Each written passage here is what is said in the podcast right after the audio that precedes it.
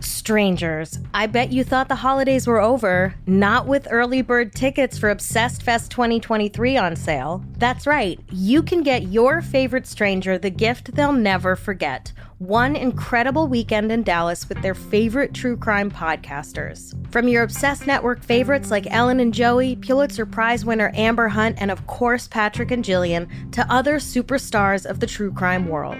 The weekend will have live shows, Q&As, meet and greets, games, karaoke, and an epic drag brunch. Early bird pricing ends on Tuesday, January 31st, so be sure to get in on those amazing prices before they're gone. To get a taste of how amazing Obsessed Fest 2022 was, make sure to follow Obsessed Fest on Instagram at Obsessed Fest. Visit ObsessedFest.com to get your tickets now for Obsessed Fest Year 2, happening in Dallas, Texas from October 20th to 22nd. And again, that early bird pricing officially ends on Tuesday, January 31st, so don't miss out. I can't wait to see you all there. Hey, strangers. The Strange and Unexplained team is hard at work cooking up the final episodes of season two for you. While we keep at it, please enjoy a rerun of our epic season one finale, The Mothman Cometh. We'll be back next week with a new episode, so stay tuned.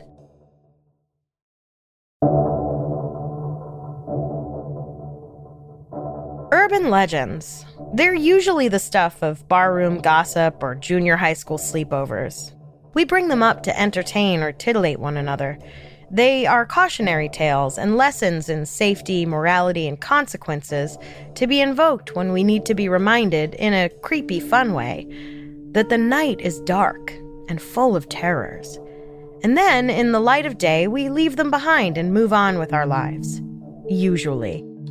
But one town has decided to embrace its urban legend and turn it into their main calling card.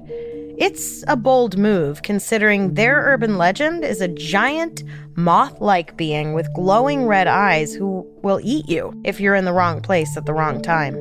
Not my idea of a selling point, but hey, town councils everywhere, you do you. Welcome to Strange and Unexplained with me, Daisy Egan. I'm a writer and an actor who bases all of my vacation destinations on what the food is like. So, making the main draw of your town a person sized bug? I mean, but is there any good Mexican or Thai food? But after decades of being dogged by rumors, the people of Point Pleasant, West Virginia, much like the powers that be at the Denver International Airport, figured if you can't beat them, join them. And they leaned into the legend that has shrouded their town for 40 plus years. There stands an unusual piece of public art gracing a median in the center of town. A shining, winged horror standing at 12 feet with the arms and legs of a person and incredibly chiseled abs. The Mothman himself. But let's go back to the beginning.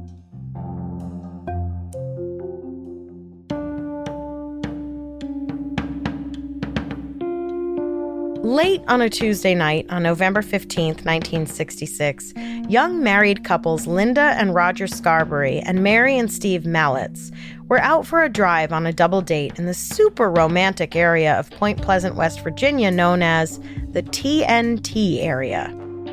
If an abandoned World War II weapons dump site isn't your idea of an ideal makeout spot, I'm with you.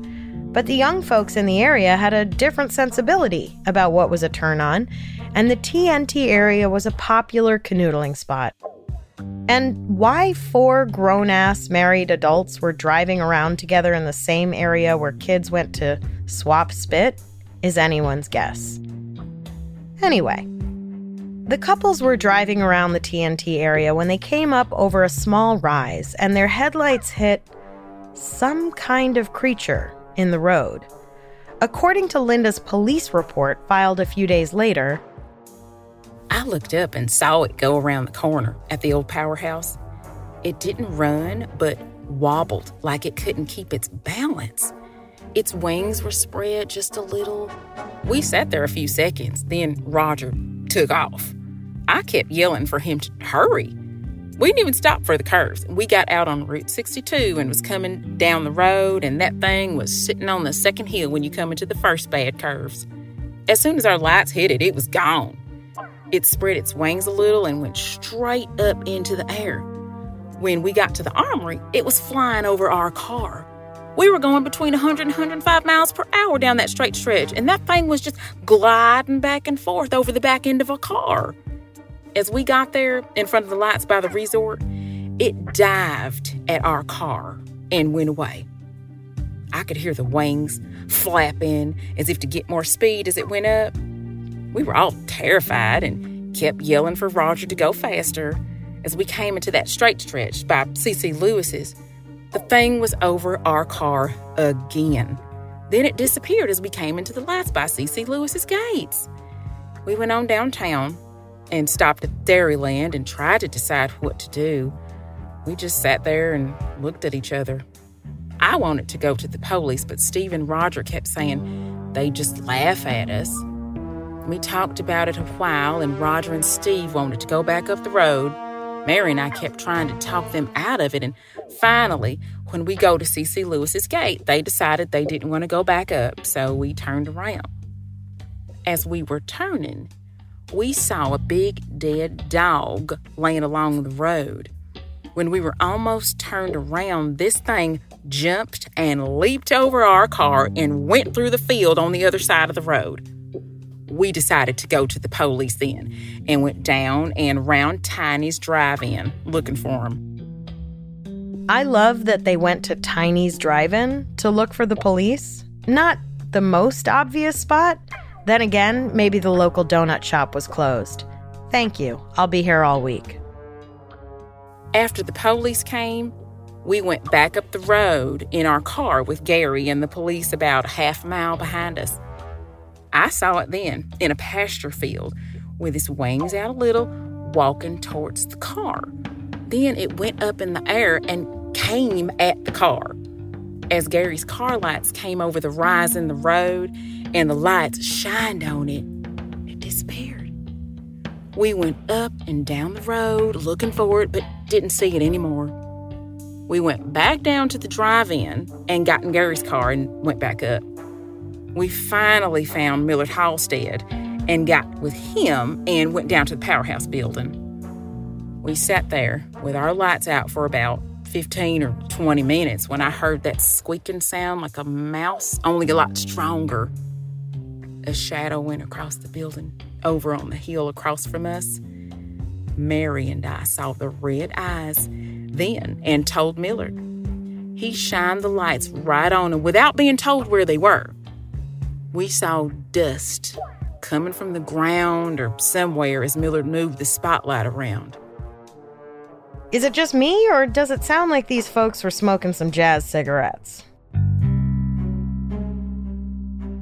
The next day, the local paper, the Point Pleasant Register, ran a story with the headline Couple see man sized bird creature, something, which sounds like the author left himself a note to come up with a third noun there and then forgot, and the piece just ran with that title. In the piece, Steve Mallett, one of the foursome of witnesses, described the thing as, quote, about six or seven feet tall, having a wingspan of 10 feet, and red eyes about two inches in diameter and six inches apart. The piece went on, quote, the creature was seen standing on three occasions and was described as being extremely fast. It flew about 100 miles an hour in flight, but was a clumsy runner. I'm a hard guy to scare, Scarberry said, but last night I was for getting out of there. They did just that, but the thing followed them. We went downtown, turned around, and went back, and there it was, Mallett said. It seemed to be waiting on us. The young men said they saw the creature's eyes, which glowed red only when their light shined on it, and it seemed to want to get away from the lights. Is it just me, or were these two young men quoted in the article, because apparently the women weren't worth quoting, intriguingly specific with details? The eyes were about two inches in diameter and six inches apart? It flew about a 100 miles per hour? Okay. Also, I don't mean to nitpick some dudes from 80 years ago, but I'm gonna, mostly because they probably won't tweet at me to complain. So, which was it? Was it that the creature was following them or waiting on them? Because it can't be both. And Was it waiting on them, or was it just minding its own business and these looky loos came back to bother it some more? Anyway, these witnesses would be joined by a chorus of townspeople singing the Mothman's name soon enough.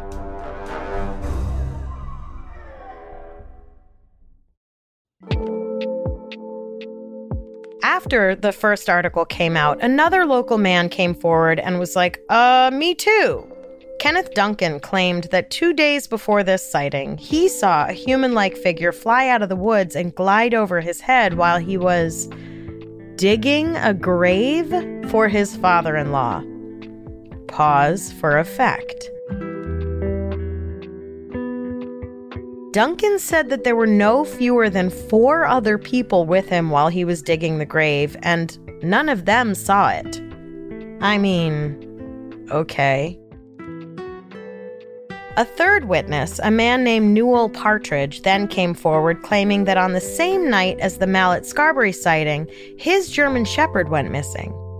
He said he was home watching TV when the TV, quote, started carrying on something terrible end quote, behaving as if it were a generator. And so, in response, I guess, he shined his flashlight into the dark field by his house and caught, quote, something with eyes like red reflectors. His dog got pissed and ran toward the creature and apparently never returned.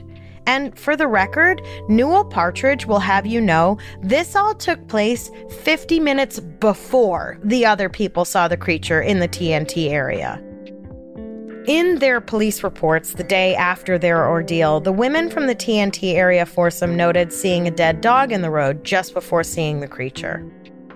The night after the Mallet Scarberry sightings, a woman named Marcella Bennett reported seeing a terrifying creature out in the same area as the other witnesses.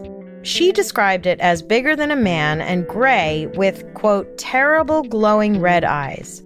Marcella said she was so terrified she fell on her baby, whom she'd been carrying.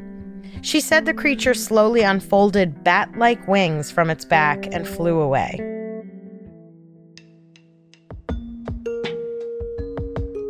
With all these witnesses coming forward, Sheriff George Johnson decided, prudently, to hold a press conference to try to get ahead of the story, if not the moth creature itself. Johnson decided that the creature was most likely a freak shite poke, which sounds like something an old timey English gangster would say before shivving someone in an alley. To be clear, the bird's name is not Freak Shite Poke, but just Shite Poke. Freak Shite Poke is my new drag name, by the way. But Johnson's efforts fell flat, mostly because A, the shite poke is the smallest heron in the entire Western Hemisphere, and B, shite pokes can't fly at 100 miles per hour. Sheriff Johnson did not do himself any further favors by dubbing the creature, who was most definitely just a giant small bird, Mothman. It didn't take long for Mothman hysteria to sweep through Point Pleasant, and by Thursday of that week, as many as a thousand people had come out jamming the roads, flashlights ablaze, looking for the creature. The local police and fire department were particularly concerned about the hullabaloo because they estimated that each car had at least one gun in it what the fuck was going on in Point Pleasant, West Virginia, that everyone needed a gun? Please don't answer that. It's rhetorical, and also I'm pretty sure I know the answer. Moving on. Some reports claim that more than 100 witnesses cited the Mothman, including a prominent banker and a local minister. Despite all these claims, though, the mysterious creature hadn't left a single footprint or scat or any other physical evidence of its existence. Skeptic Brian Dunning did some digging into archives and thinks the number of reported sightings is actually just a measly six. Just goes to show how information can morph over time. It turns out an alleged giant Mothman wasn't the only thing flying above the town of Point Pleasant creating a stir. Mere weeks after the initial sightings of the Mothman, in her column Where the Waters Mingle in the local newspaper The Athens Messenger, Mary Hyre reported that locals had claimed to see a UFO flying over the area. Because, of course, they did. That report intrigued legendary ufologist John Keel, who would later write, based on his interviews with locals, that black Cadillacs filled with men in black suits were cruising the hills of West Virginia. John Keel got in touch with Linda Scarberry, one of the four witnesses of the Mothman in the TNT area the previous November, to hold a conversation with her about the experience that night. In an interview for the book Mothman The Facts Behind the Legend, published in 2020, Linda said, John Keel believed us because he'd taken similar reports of the UFO and Mothman sightings before contacting us. He believed every word of what we said. The whole situation in Point Pleasant was centered around the Mothman, but that wasn't the center of the problems here. The Mothman was simply a diversion. It was used as a way to draw people's attention away from what was really going on. It served its purpose, then after a while, it wasn't seen anymore. It was mainly for taking our attention away from what the MIB were doing. Here come the men in black. Incidentally, I read a piece on grunge that credited Keel with being the first person to coin the term MIB. To be clear, he didn't coin the term men in black. That was author Gray Barker. Barker and Keel were apparently bitter rivals because Lord knows there's not enough room for two wacko UFO conspiracy theorists. So, what Keel is being credited with is taking the phrase men in black and shortening it to MIB. Let's throw this guy a parade. This is all moot, of course, because everyone knows Will Smith made the term MIB famous. Whether he coined it or not, no one walked around saying MIB until Will Smith wrote the theme song for the movie Men in Black. Anyway.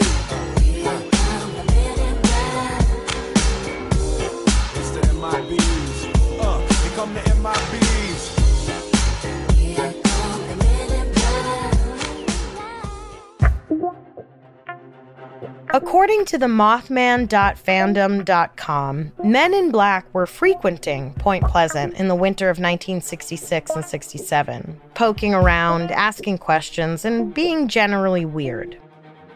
Some people claimed they were threatened by the men in black and told never to speak of the Mothman again. Reporter Mary Hyre claimed they never blinked. Linda Scarberry said, They looked like human beings but their skin was somewhat transparent. You could see the veins in their hands very clearly. Their fingers were longer than a normal person's fingers as well. Daddy shook hands with him, and he said they were awkward in shaking hands. They seemed not to know what to do or how to shake hands. The police were all involved with the Mothman. Their attention wasn't on the MIB. At least it didn't seem to be. I don't know if anyone even mentioned the MIB to the police. Everyone was so afraid of him. Mr. Keel seemed to think that the Mothman was here to distract us from these men. I don't know if they came from outer space or not. They may have come from another country. We were never sure.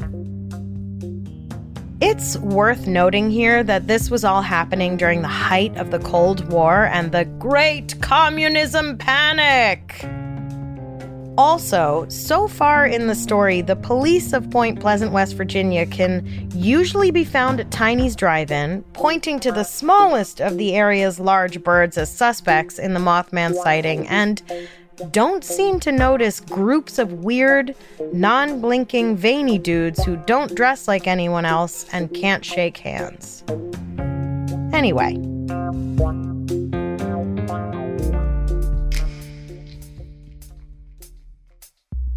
Linda Scarberry went on to say that John Keel believed the men in black had reporter Mary Hyre killed for knowing too much. Hyre died in 1970 at the age of 54 from a weeks long illness.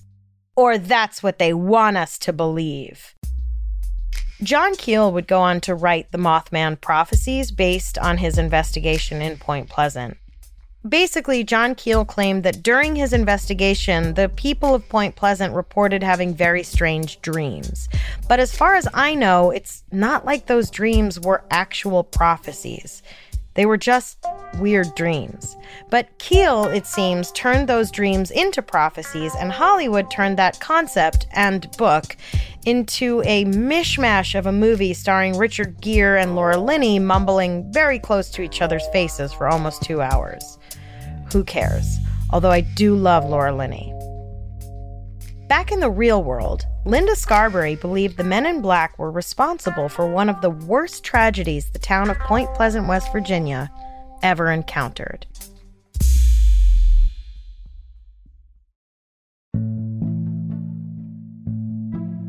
The Mothman sightings fizzled out by December of 1967 when the people of Point Pleasant experienced a collective tragedy that most likely had nothing to do with any mythical bat like, moth like creature.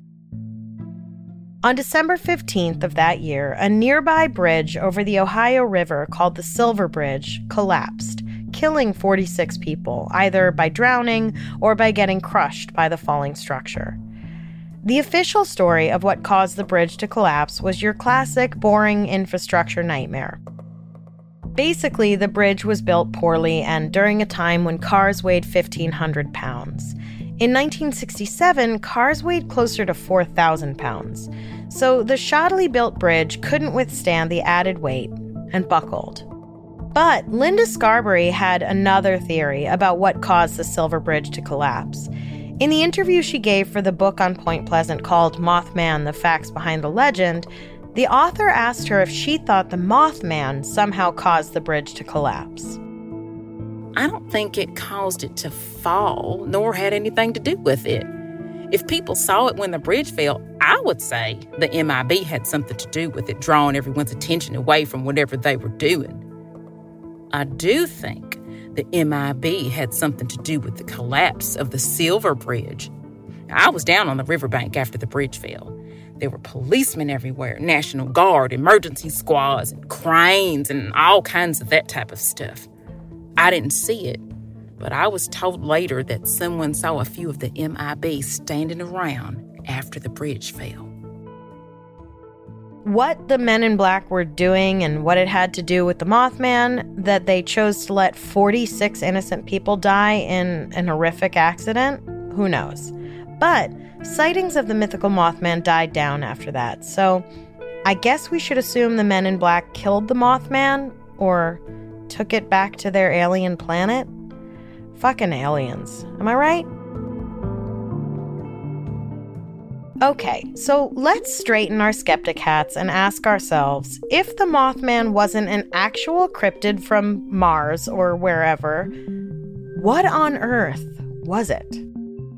Remember old Sheriff Johnson with his shite poke theory? Turns out he may not have been too far off base. In November of 1966, Dr. Robert L. Smith, Associate Professor of Wildlife Biology at West Virginia University's Division of Forestry, told Sheriff Johnson that he believed the Mothman was, in fact, a large bird on a layover during its flight south for the winter. Based on the various descriptions, Dr. Smith believed that it was most likely a sandhill crane, which admittedly doesn't have the same ring as shite poke, but what can you do? Smith said despite the sandhill crane being very rare to the area and the complete lack of official sightings of it, it wasn't out of the realm of possibility that one or two stopped at the nearby wildlife refuge during the time in question. Some people thought maybe the birds had mutated because of toxic waste from the TNT area, which doesn't make sense if the birds weren't common to the area. I may not be a smart man, Jenny, but I know that mutations don't happen instantaneously. A bird wouldn't have landed in the area and mutated into a 10 foot moth thing overnight.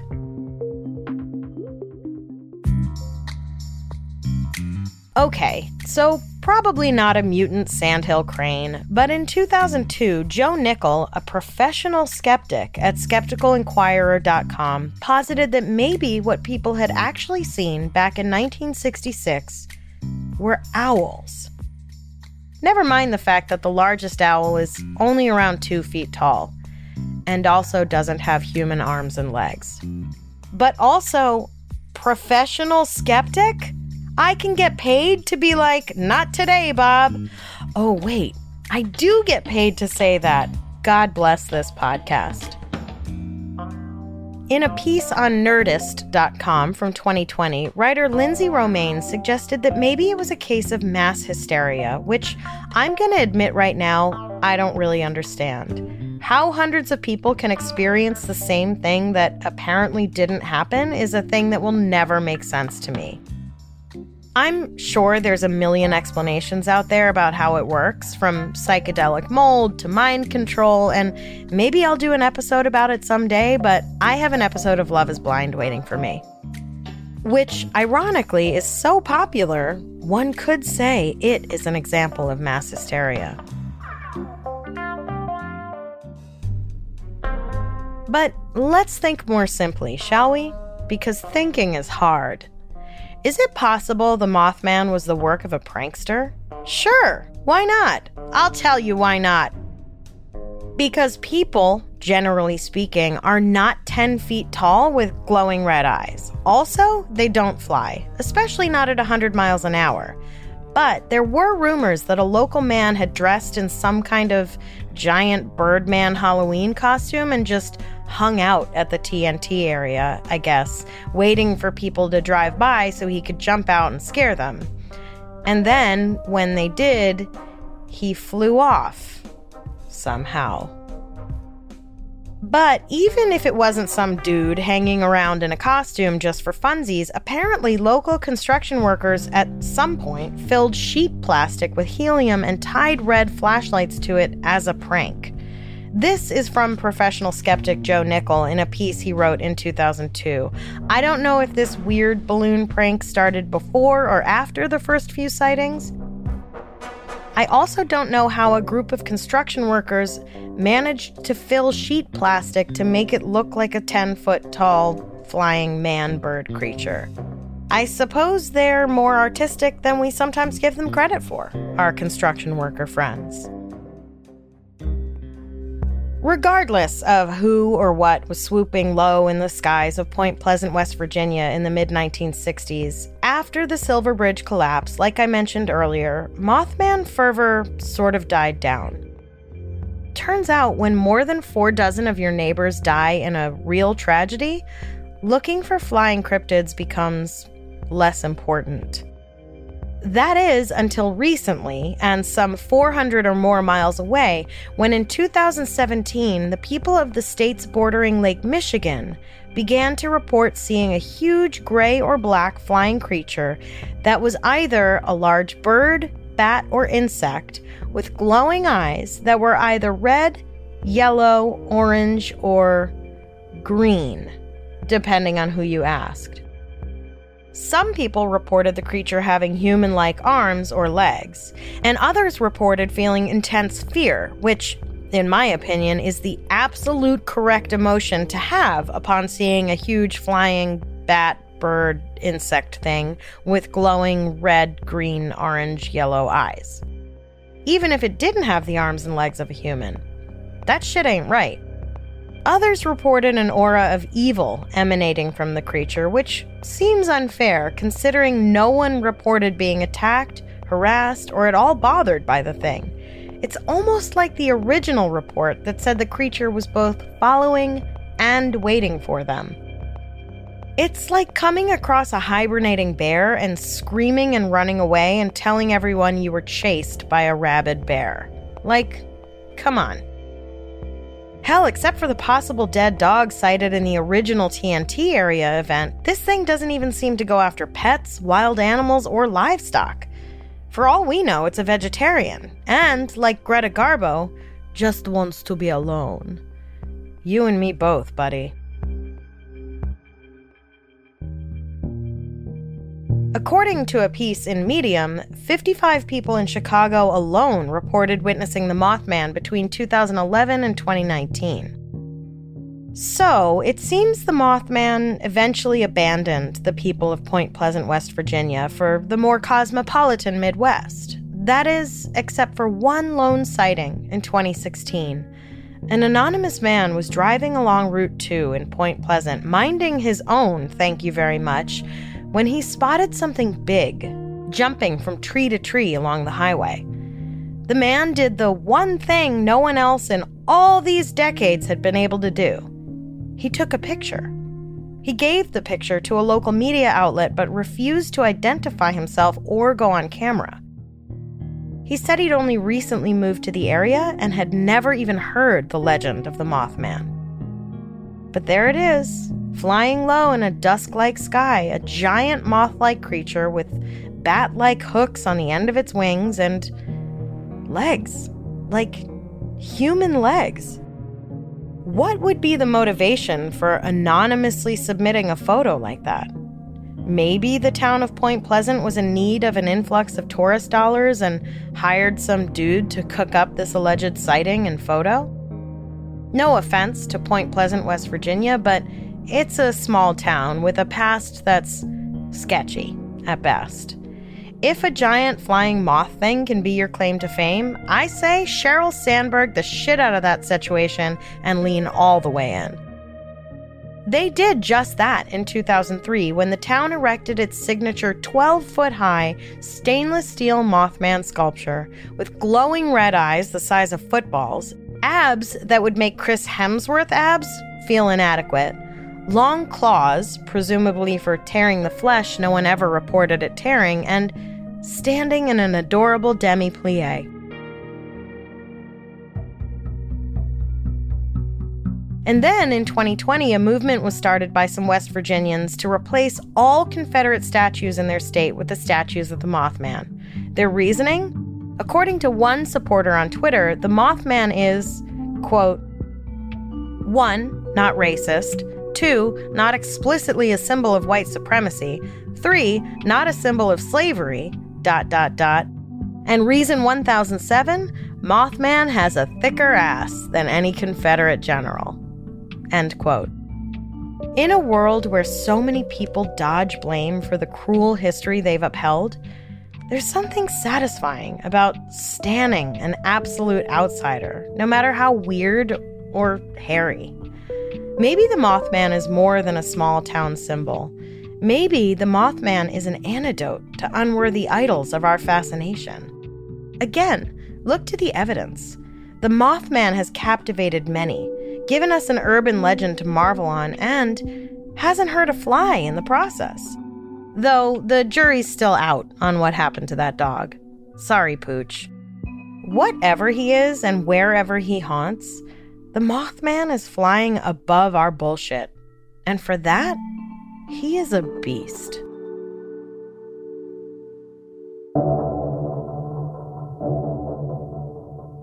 Next time on Strange and Unexplained, we'll go on a wild journey where one woman's quest for women's liberation rubbed some people the wrong way the OneTaste cult. We have a lot of fascinating and bizarre stories to share with you, but we want to hear your episode suggestions as well. If you have an idea for something we should cover, whether it's a well known case or something that happened in your town that the world hasn't heard about yet, go to our website, strangeandunexplainedpod.com, and fill out the contact form. Strange and Unexplained is a production of the Obsessed Network and is produced by Becca DiGregorio and Natalie Grillo. This episode was written by me, Daisy Egan, edited by Eve Kerrigan, and researched by Jess McKillop. Our audio editor and mixer is Jennifer Swatek. Our voice actor for this episode was Andrea Jones Sojola. Our social channels are run and managed by Amy Sapp. A complete list of our sources for each episode is available on our website. If you like our show, help us out by rating and reviewing us on Apple Podcasts. Follow us on Instagram and Twitter. We are at SNU Pod and check out the Strange and Unexplained with Daisy Egan Facebook group to join in the conversation.